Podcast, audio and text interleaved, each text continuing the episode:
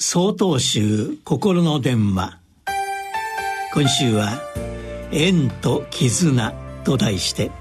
栃木県妙林寺西田正坊さんの話です。皆さん、にせんじゅういちねんの今年の漢字に選ばれた一字をご記憶でしょうか。東日本大震災によって絆の重要性を再確認したあの年、絆の一字が選ばれました。ところで、絆の日というのがあることをご存知ですか。にがつにじゅうしちにちは絆の日なのだそうです。にがつじゅうよっかのバレンタインデーとさんがつじゅうよっかのホワイトデーの間のにじゅうしちにちを通七と読み、絆の綱と語呂を合わせ、恋人同士が絆を深める日と結婚カウンセラーによって制定されたそうです。このように今や絆は美言美語となっていますが、広辞苑には一、馬、犬、鷹など動物をつなぎ止める綱、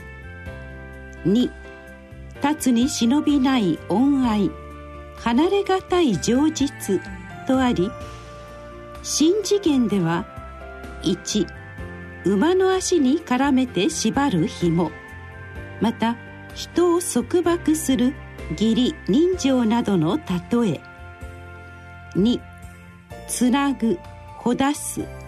縛って自由に行動できなくするとあり、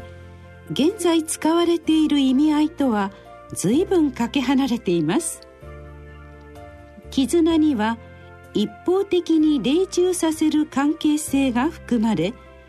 自発的自由意志による関係性を表すものではなかったのです。では、私たちが今使っている絆に最も近い漢字は何でしょう。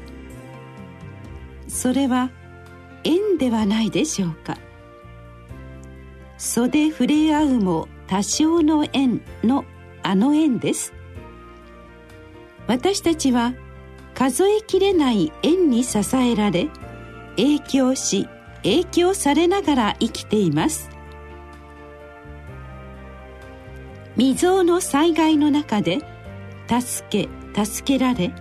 励まし励まされてご縁を深めたではありませんか。縁は自らの意志と行動によって良き縁にも悪しき縁にもなります。無条件に降りかかる縁を善にするも悪にするも、自らの受け取り方と関わり方によって決まります。人生とは縁そのもの、